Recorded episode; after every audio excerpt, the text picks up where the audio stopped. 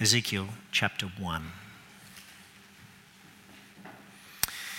Now, the setting for this is uh, in Babylon. So, Ezekiel was one of the exiles who were taken from Jerusalem to Babylon.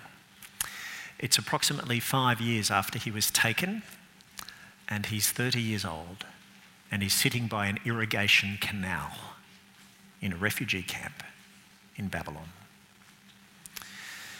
In my 30th year, in the fourth month, on the fifth day, while I was among the exiles by the Chebar River, the heavens were opened and I saw visions of God. On the fifth of the month, it was the fifth year of the exile of King Jehoiachin, the word of the Lord came to Ezekiel the priest, the son of Buzi, by the Chebar River in the land of the Babylonians. There the hand of the Lord was on him. I looked and I saw a windstorm coming out of the north, an immense cloud with flashing lightning and surrounded by brilliant light. The center of the fire looked like glowing metal, and in the fire was what looked like four living creatures. In appearance, their form was human, but each of them had four faces and four wings. Their legs were straight, their feet were like those of a calf and gleamed like burnished bronze. Under their wings, on their four sides, they had human hands. And all four of them had faces and wings, and the wings of one touched the wings of another. Each one went straight ahead. They did not turn as they moved. And their faces looked like this. Each of the four had the face of a human being. And on the right side, each had the face of a lion, and on the left, the face of an ox, and each also had the face of an eagle. Such were their faces.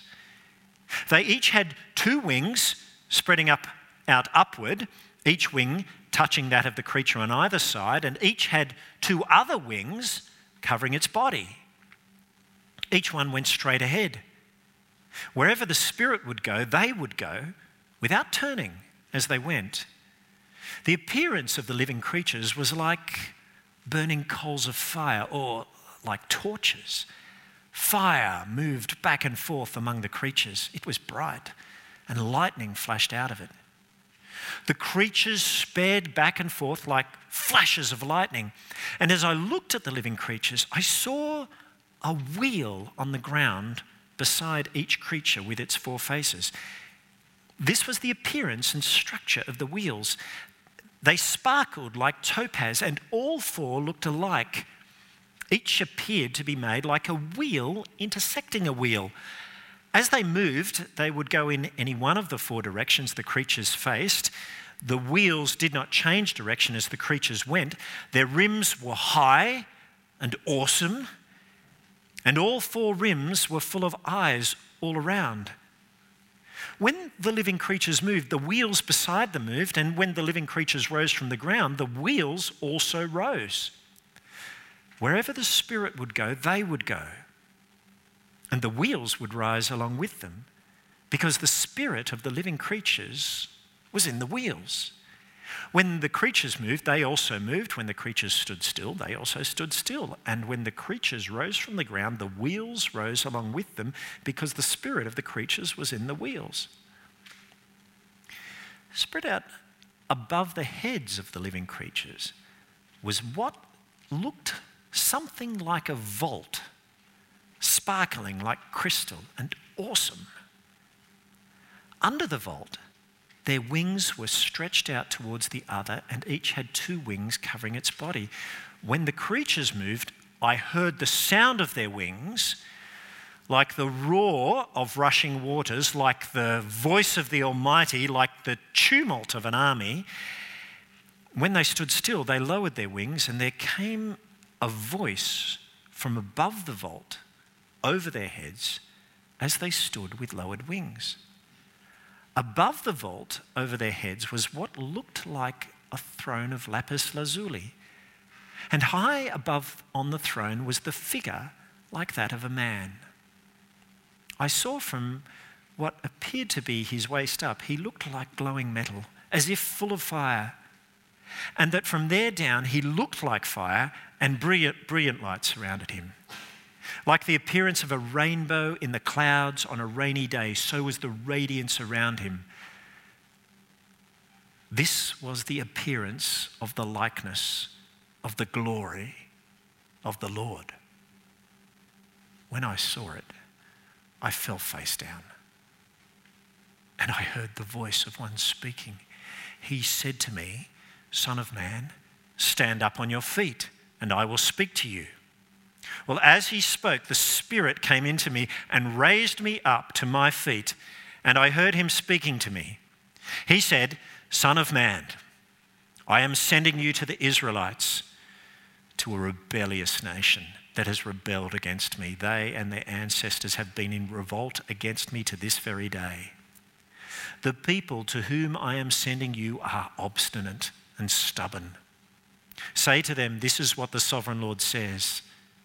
And whether they listen or fail to listen, for they are a rebellious people, they will know that a prophet has been among them. And you, Son of Man, do not be afraid of their words. Do not be afraid, though briars and thorns are all around you, and though you live among scorpions. Do not be afraid of what they say, or be terrified by them, though they are a rebellious people. You must speak my words to them, whether they listen or fail to listen, for they are rebellious. Thanks, John.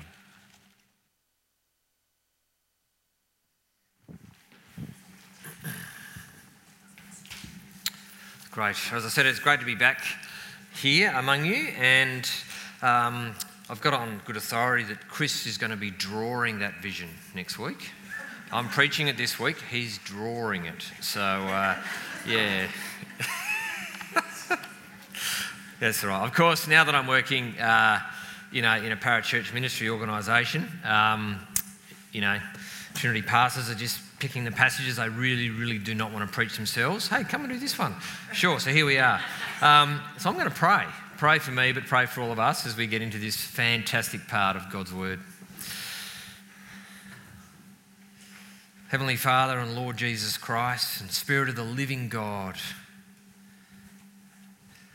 this is such a, a big and beautiful part of your Word. We just pray now that you would please uh, help me uh, to do that justice. But please, by your Spirit, will you lead us deep uh, into the glories that are here for each of us this morning? And as you do that, will you mercifully, by your grace, give us that instruction that we need, the conviction we need, that we might turn and be turned.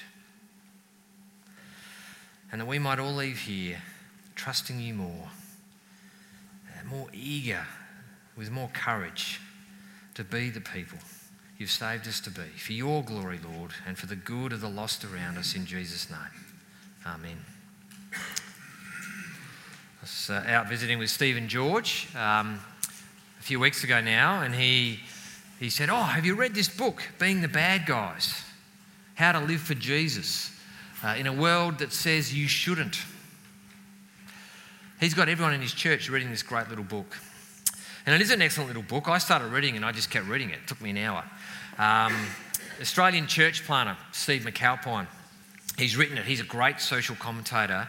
Uh, he planted a church over um, just outside of Perth.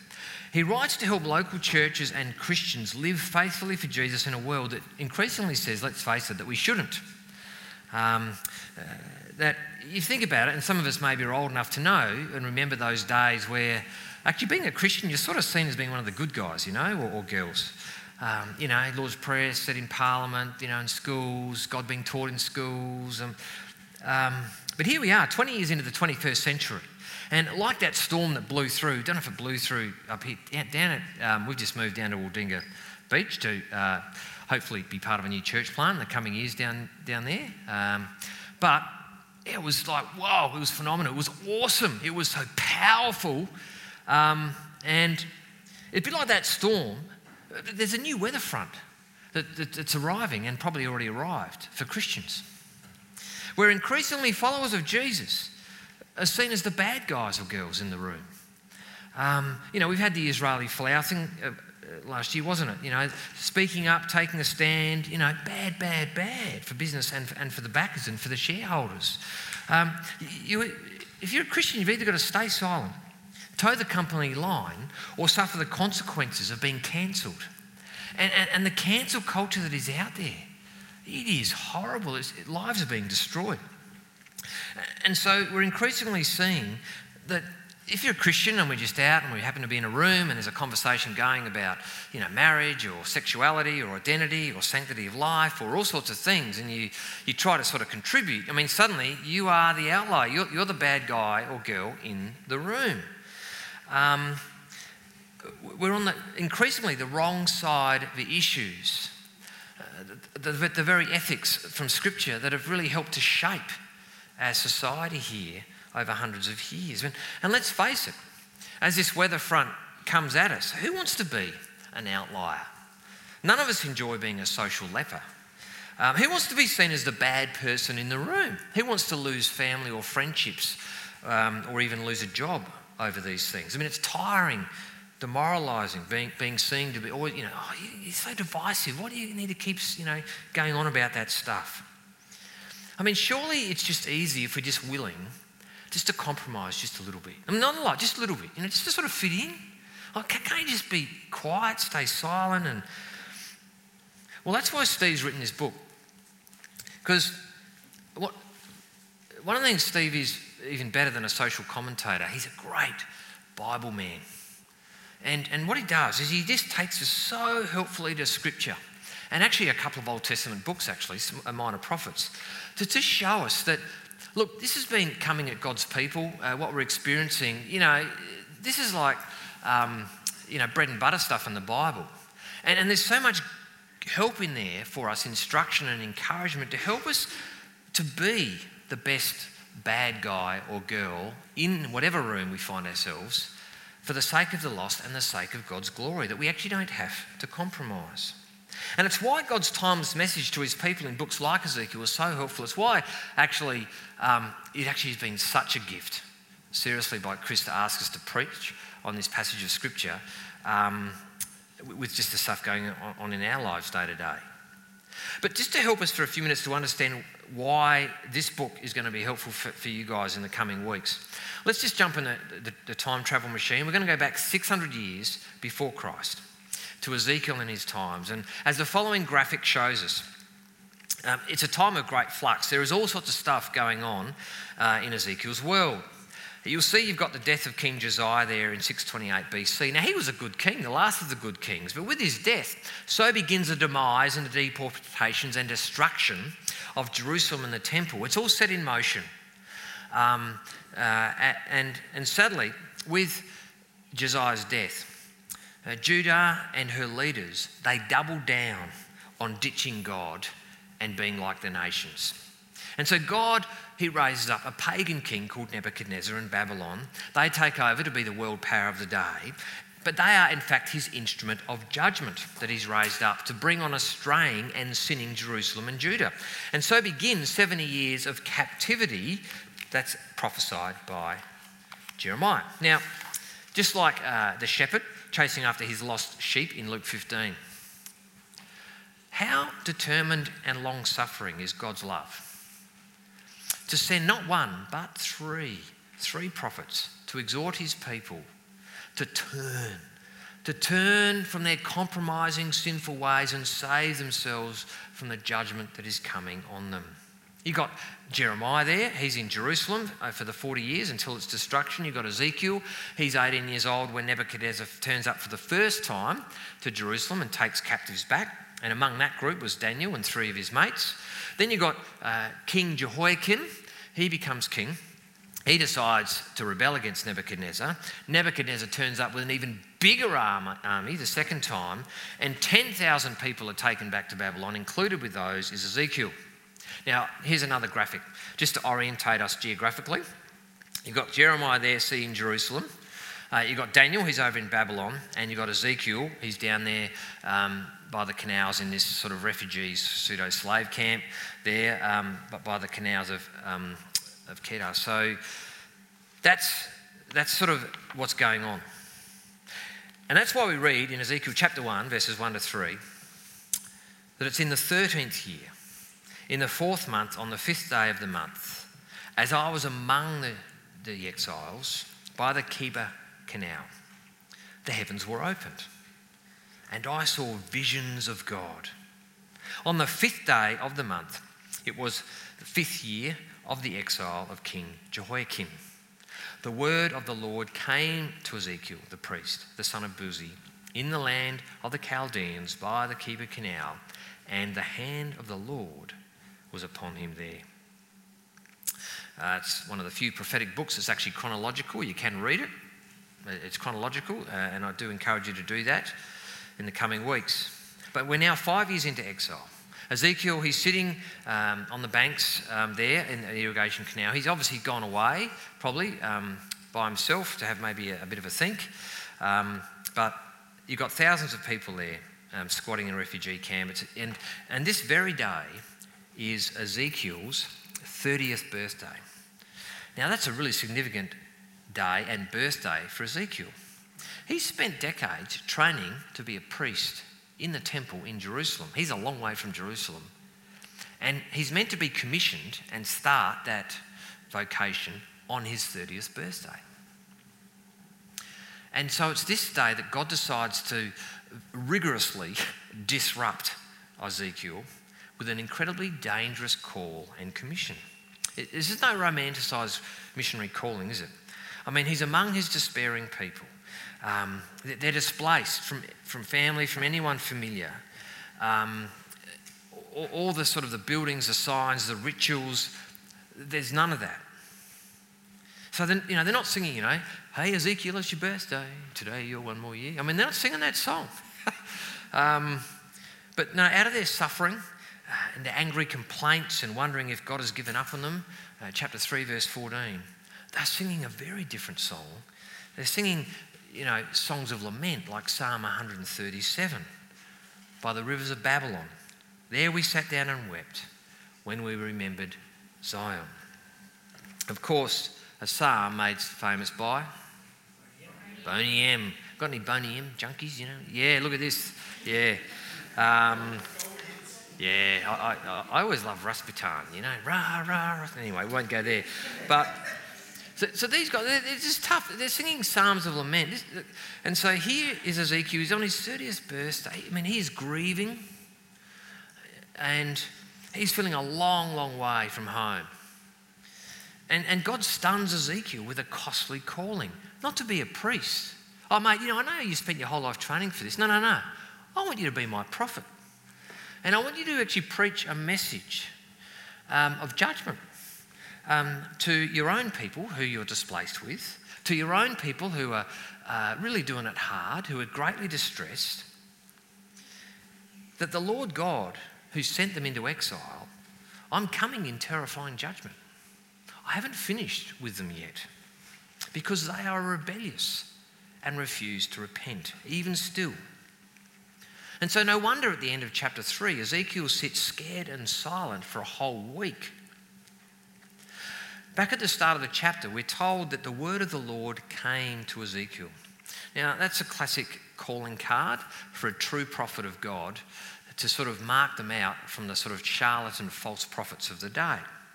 And, but more literally, what the phrase means in the original Hebrew is the Lord Himself, in and through His word, happening to Ezekiel. It's sort of less about you know, coming from one place to it's more about this, this, this event where you, you get sort of like overrun by, by, by someone. It's, I don't know, um, did anyone like, you know, used to go out to, you know, the dance clubs and you'd sort of go up to the big bass speakers. I know Richard still does this, you know, stands next to them just so you can feel like, like the woof and the vibration through your whole body. Like, and that's sort of what's going on here. This is like a whole of person happening experience for Ezekiel um, by his God. And so here's the question that I think we're tackling this morning. See, how is God going to get a grieving and gutted Ezekiel? How is he going to get him out of the starting gate to be his prophet? And more than that, as he gets knocked down time and time and time and time again, how is he going to, um, like, just keep him getting up again? and keep preaching faithfully the message day in and day out for years until he tells them to preach that message of redemption. And you think, well, what's that got to do with us today? Well, friends, the last time I checked and read through a gospel, isn't the Christian call, isn't God's call just to be Christian, not to be a pastor, but just to be a Christian? Is, isn't it also a dangerous call? And so from Mark 8, we read, and calling the crowd to him with his disciples, Jesus said to them, so not just his disciples, but the crowd, if anyone would come after me, says Jesus, let them deny themselves and take up their cross and follow me. For whoever would save their life will lose it, but whoever loses their life for my sake and the gospel's will save it. Mark 8 34 35. See, see, whether you're here this morning just starting out in the Christian life, or you've been on that narrow road for a while and you're trying to work out how on earth, how, how on earth can I just keep the faith? How can I keep going? How can I keep running my race and with vigour to the finish line? That's why Ezekiel chapter 1, I think, is, is, is so appropriate for us. Because, and, and here's the thing if you sort of can't wrap your head around anything else that follows with this vision, if you just, this one thing, take away from the passage this morning, I think this is why chapter 1 is here.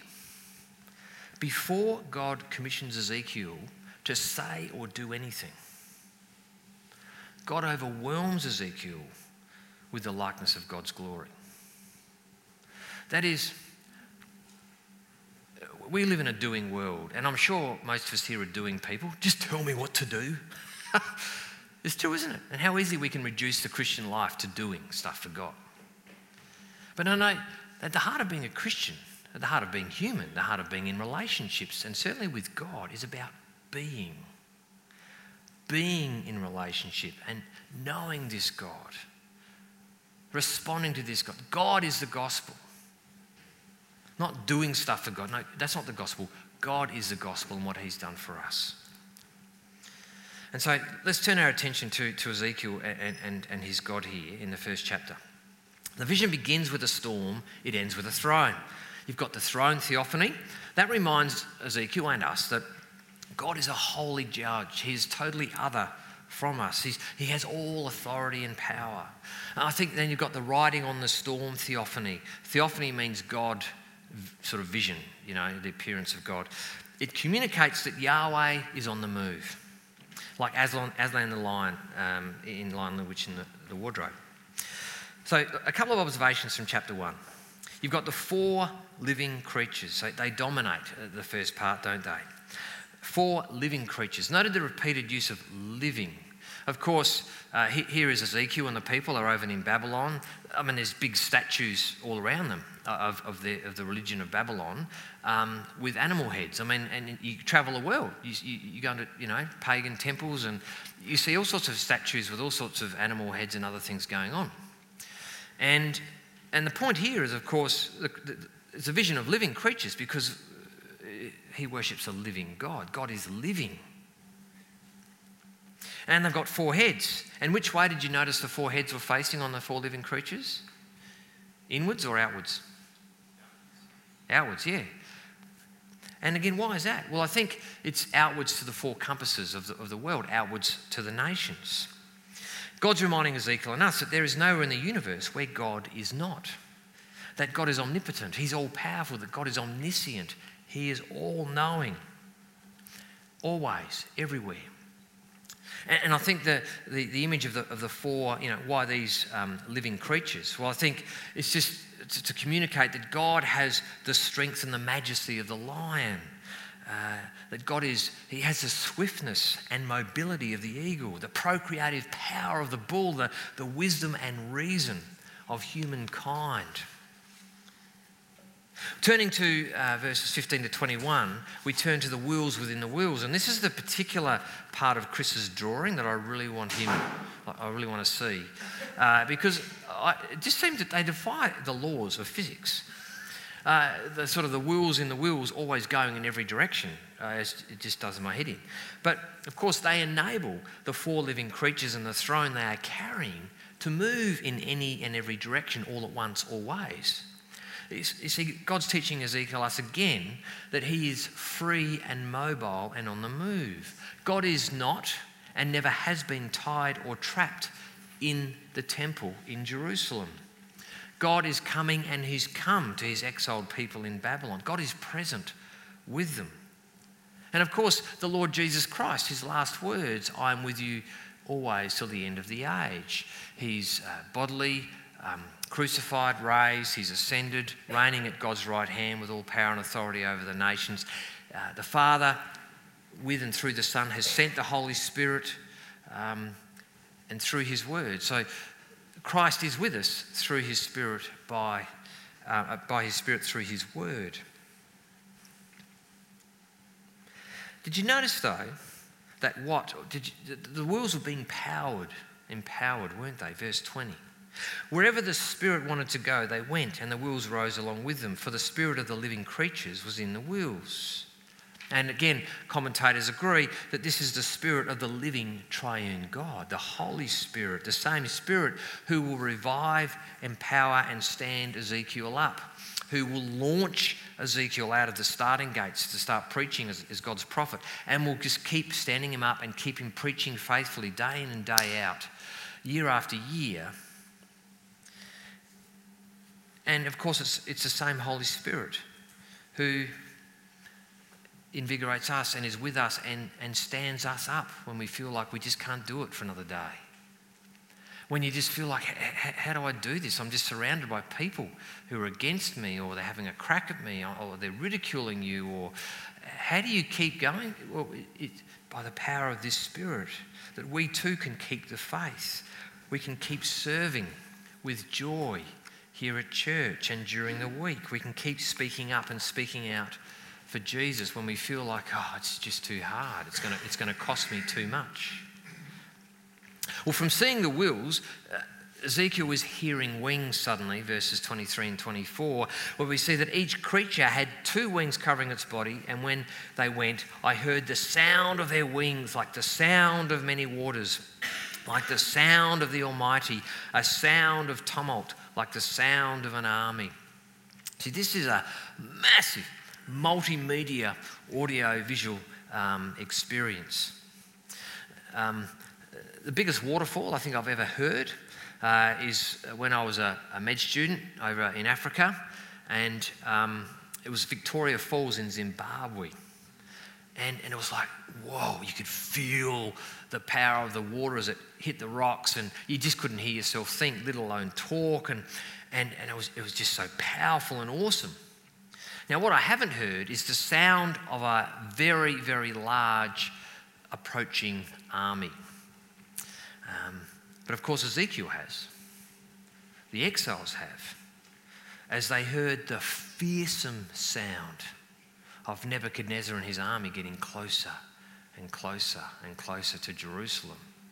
A bit like the people in Helm's Deep in Lord of the Rings as they hear the sound of well, annihilation coming at them.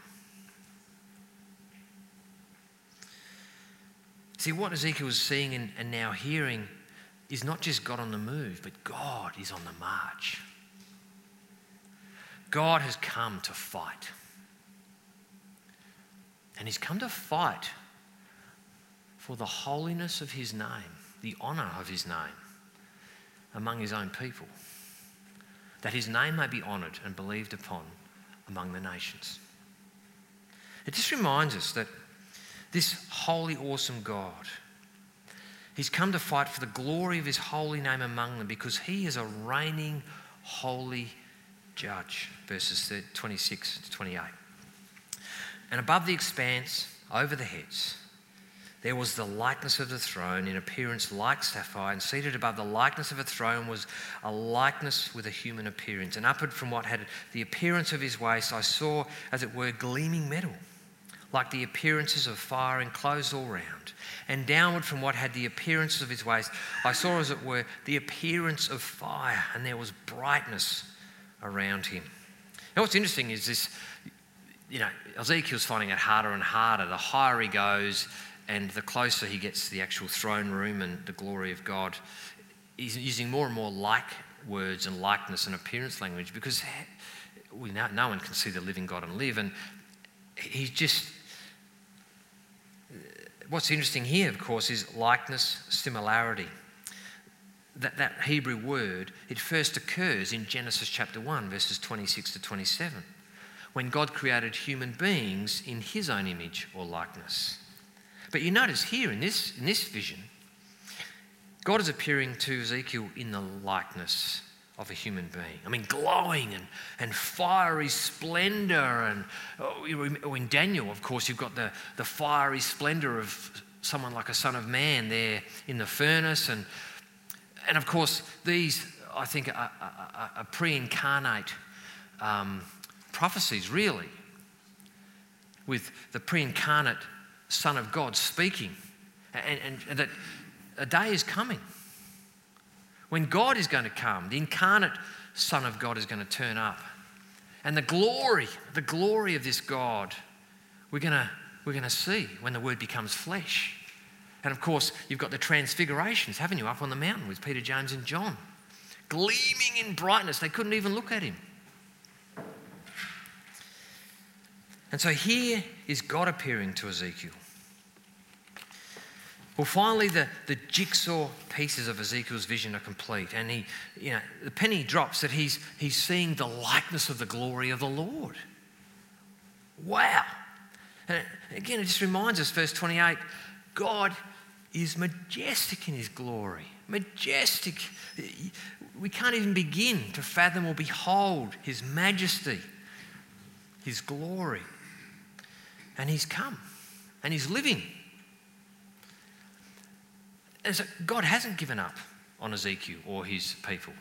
God, God hasn't been defeated. God hasn't been retired or cancelled as if, as if God's own people could, you know, have a meeting and decide, oh, I think we just might cancel God, you know.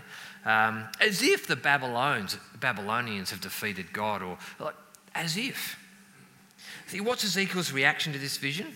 Well, it's the shock of realizing that his God, this God, He's come, he's here in Babylon with them to fight for the glory of his name among his people and the nations. And, and it just hits Ezekiel like a freight train and he just falls down flat on his face, we're told. When I saw it, I fell on my face.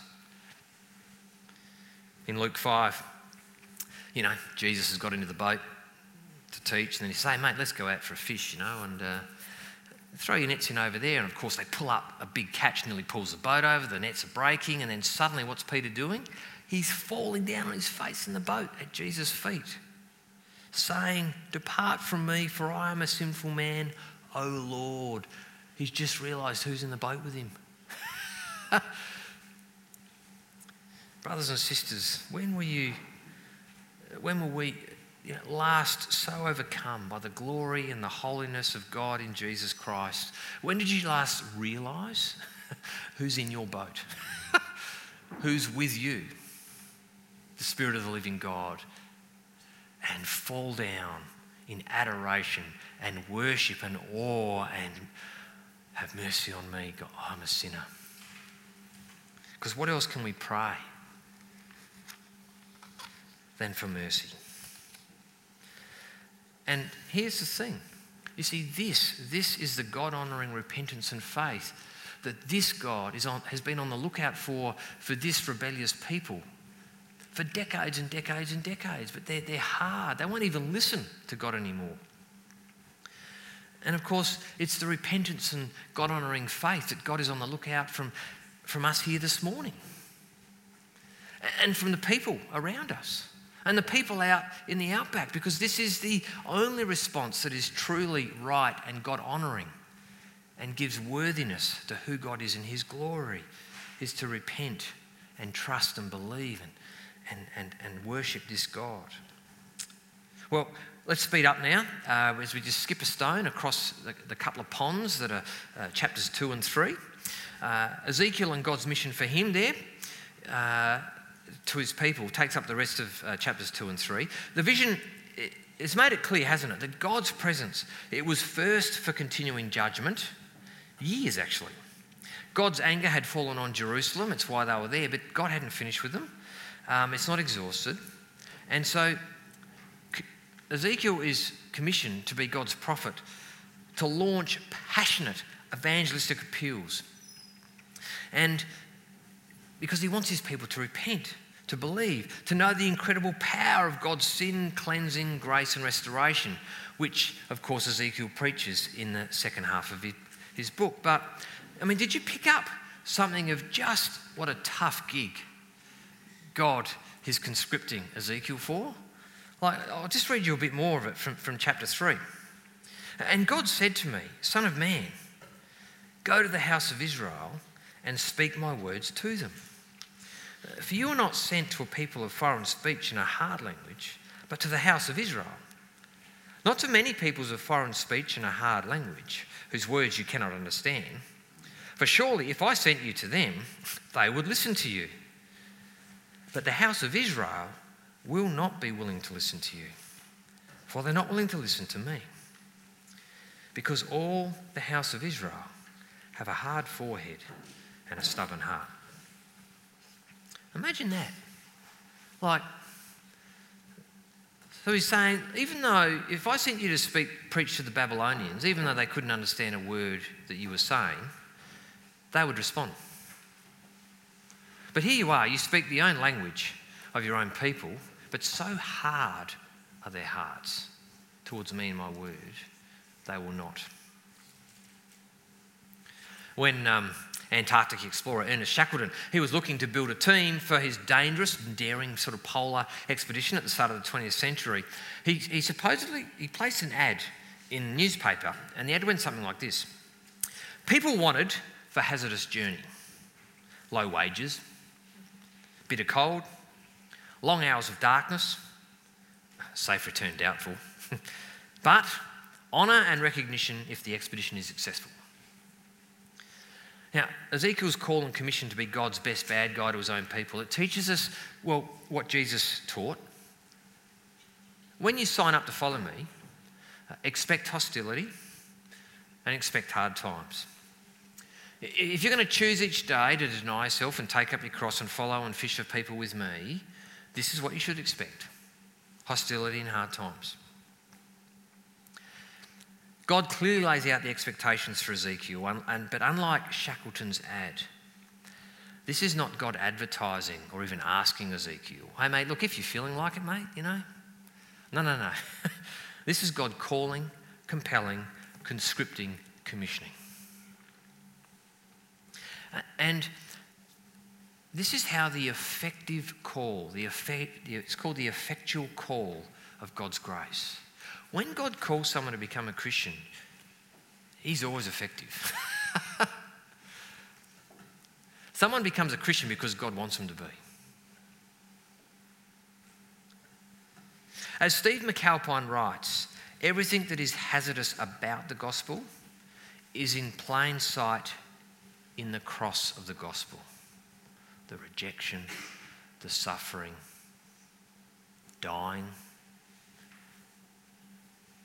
knowing that we are promised suffering on the way to glory. That is the path, that is the narrow way. There's no easy life than glory.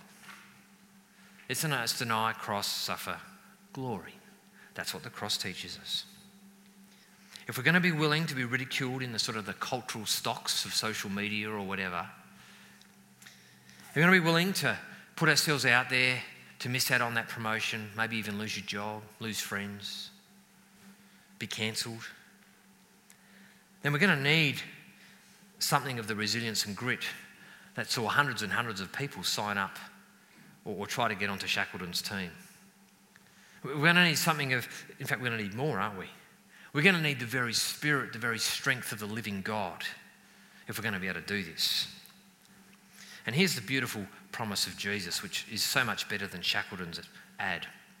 We are promised a safe return home. Guaranteed it. A couple of comments uh, as we sort of hover higher about Ezekiel and his book that you're all about to read this week. I know, I know. Um, as the next graphic shows, I think, um, as we, uh, that Ezekiel's whole ministry will be framed by the glory of God in chapter 1. Um, that is, the, the glory um, of God that's there in, in chapter 1. Th- this is what the whole book is about. And you can see there, you've got God's glory departs, you know, judgment is coming there um, with, by, by chapter 24. Then you've got judgment on the nations. Um, all the nations are going to answer to God. And then you've got the restoration of God's people, where you've got God's glory is returns. It's, it's promised that it's going to return one day. So it's the glory of God, this glory, it, it, it frames the whole narrative, the whole um, uh, essence of, of, um, of Ezekiel. And of course, all four Gospels record that this glorious God has become um, turned up in person. He has turned up to the temple. He has come again in Christ Jesus the incarnate Son. And one day, this incarnate Son, he is coming again to judge the living and the dead and to save those who are waiting for him. You've got Ezekiel then and God's purpose for his people and the nations, and I've already alluded to this. See, why did God choose Israel to be his people then? Why has God chosen you and I to be Christian right now? Why does God discipline his own people so severely? Hebrews 10. Why? why? Why does it matter that we are courageous for Christ, being the best bad people we can be in our world for God's honour? Because it's, I'm sure you've worked this out already, but like, you being a Christian, it's actually not about you. It's about God strutting his grace and glory in your life. And as we gather here, it's like we, we, we are like the best living Louvre art museum in the world where God's grace and His glory is shining out as we minister to one another, and as that we take, we send each other out to be glorious in this world that is so unglorious, where people are condemned, living under the judgment of God, and and and and it's the message that that is in us that we have to preach and to share. That is their only hope. It's the only power that can make dead people to God alive. It's why it matters that we keep we keep partnering, we keep sending each other out, but sending out CMS missionaries and, and missionaries with BSA and just, and just sending people out. Because without this message, people really are without God and without hope and perishing and going to hell. It's just not about you and me. It's about God's glory and honour as this grace extends to more and more people, as more and more churches are planted. People are saved. Now, choose your own sort of summary verse or passage for Ezekiel. I've, I've settled on, on, on this one uh, from, from chapter 39. Therefore, thus says the Lord God I will be jealous for my holy name. They shall forget their shame and all the treachery they have practiced against me when they dwell securely in their own land, with none to make them afraid. When I have brought them back from the peoples and gathered them from their enemies and through them have vindicated my holiness in the sight of many nations. Then they shall know that I am the Lord their God. Because I sent them into exile, sent them among the nations, and then assembled them into their own land. I will leave none of them remaining among the nations anymore. And I will not hide my face anymore from them when I pour out my spirit upon the house of Israel, declares the Lord God. Of course, the Apostle Paul, uh, in his letter to the Ephesians, just in chapter 1, three times, he says that God does all things always for the praise of his glory. God strutting his saving grace and vindicating the holiness of his name in our lives, however painful that is whatever it means we have to turn from or miss out from, whatever desire we've got to say no to, whatever behavior we have to stop. This is God doing his work of grace in and through us, helping us to run our race, doing what is not just best for us, but best for unbelievers around us, that they too can be saved and God can be honoured and glorified by them. And so, as we finish, what is God's strength and mission for us? It's captured, captured in a beautiful little phrase that, that just occurs more than 70 times in the book of Ezekiel that you, they, will know I am the Lord. See, turn now and know the Lord, or know who the Lord is when we're standing before Jesus, who is Lord, as our judge. Now, of course, God's talking not just about knowing stuff about God, which we're all good at doing, but knowing God, being in right relationship with God and a, and a relationship with God that is throbbing with life and growing and dynamic. I mean, it's going to be infused with trusting and humble, thankful obedience and intimacy and joy and awe and deepening love and reverence for this awesome God who is our God, the God who has come and died for us. And this is how we be the best bad guys and girls we can be for the sake of the lost and God's glory, whatever weather front is coming at us. It's, it's, we've got to let the glory of this God, this vision, just enrapture us. Just do whatever it takes to keep this God at the very front of our lives, filling our windscreens. Because this is how we start well, it's how we finish well, and it's how we keep going in between. And friends, nothing will ever be more significant for Ezekiel and his ministry than this encounter with the living God. It dominates his whole ministry, the rest of the book. Did you know that Ezekiel's whole life and ministry and message is more uncompromisingly God centered, more God saturated than any other Old Testament prophet? And it's all because of this vision. And that's the key, of course, for us running our lives well, to be God saturated people, God centered people to the point where it again just dominates us. To keep God and His Word at the very center of our life, to sit unhurriedly every day in God's Word, so that we can sit unhurriedly with the God of this Word. Because I think if the Bible shows us anything about ourselves, is how quick we are to forget that in the busyness of life and the insipid, sneaky nature of sin, we, we can easily find ourselves just tempted to compromise just a bit, you know, fudge, cut a corner, just because oh, God's going to bend. It'll be okay. God will bend to my fetishes and my desires and but friends as i've had to say recently to someone who is very precious to Gita and myself as i've had to remind them there is no compromise with Christ. You will always find compassion, but there is no compromise. Christ has been clear. He is coming to judge and to save those who are waiting faithfully for him. And perhaps this week, it just could be a good week as you start reading through Ezekiel to take some extra time to sit deep and unhurriedly with the God of Ezekiel 1 and maybe the God we meet who we've already sung about from Revelation 4 and 5 and just let the vision of this awesome, majestic, glorious God wash over us. Uh, to allow the majesty and the holiness and the, the awesomeness and the love of this God who is just glorious to trickle into us long and slow and deep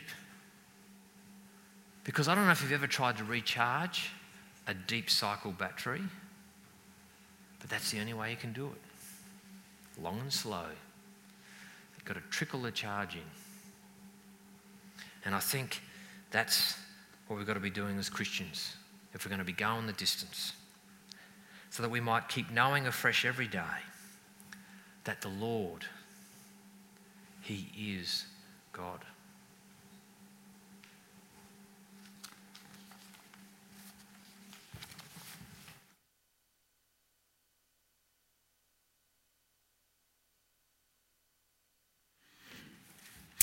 We're going to pray. Yeah, Michelle. Thanks. Come on up. Come on up. Let's uh, say the Lord's Prayer. Our Father in heaven, hallowed be your name. Your kingdom come, your will be done on earth as in heaven.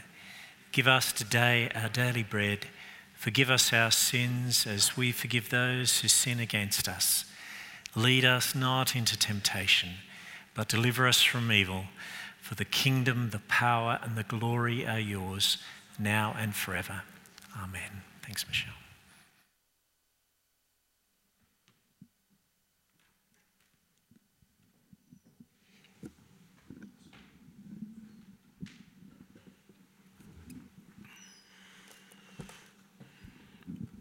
Let's pray together. Father God, we thank and praise you for your majesty, or power, faithfulness, and holiness. As we start our series on Ezekiel, we are so thankful that we have your word in printed form, so we can have the privilege of studying it through the ages and can learn from, from it. Thank you for all the prophets whom you have sent to your people, and thank you that their words are meaningful to us today. Father, sometimes your word is difficult to hear. Send your spirit upon us that we may learn what it is that you would have us learn. Grant us the courage to be true to you in a world that doesn't want to know you. Father, we pray for our world, this place that you created to be very good and yet has been broken by our sin.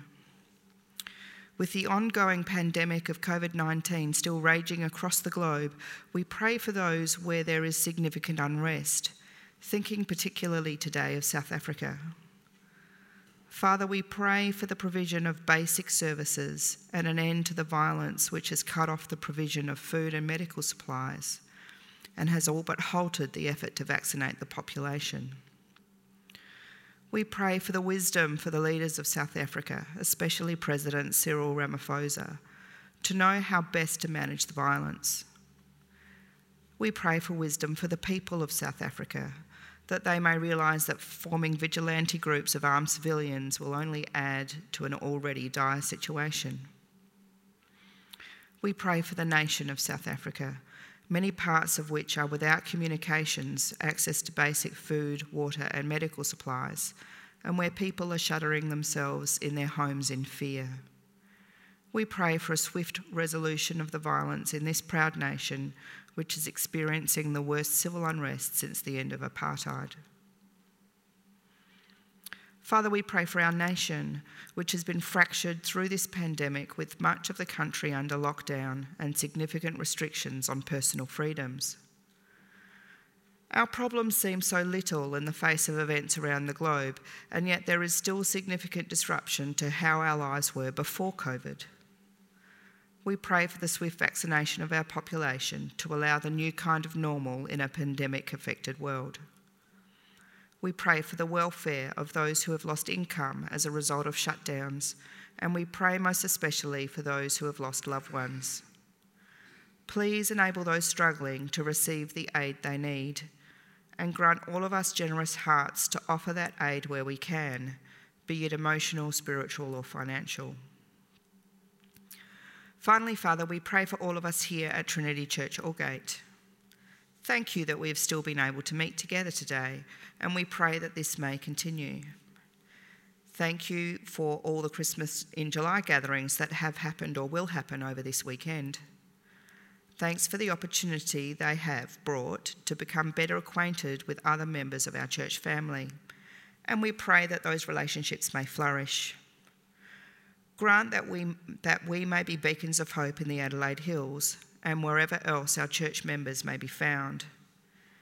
May our behaviour and language always be honouring to our Lord Jesus Christ, and we pray all these things in his name. Amen. Thank you. Just while the band comes up, I uh, want to thank everyone for contributing financially to um, support the ministry here. We couldn't do, do it without you, and if you're new and wanted to kick in, and there are the details. Thank you for that. Um, we had intended to have our Ezekiel Bible studies ready to go. We had an issue printing this week, uh, but they will be emailed in a PDF format on Tuesday, and we will um, have them here next week. Let's stand and sing our last song. Well, we won't sing, but we will, in our hearts, we will make music to the Lord.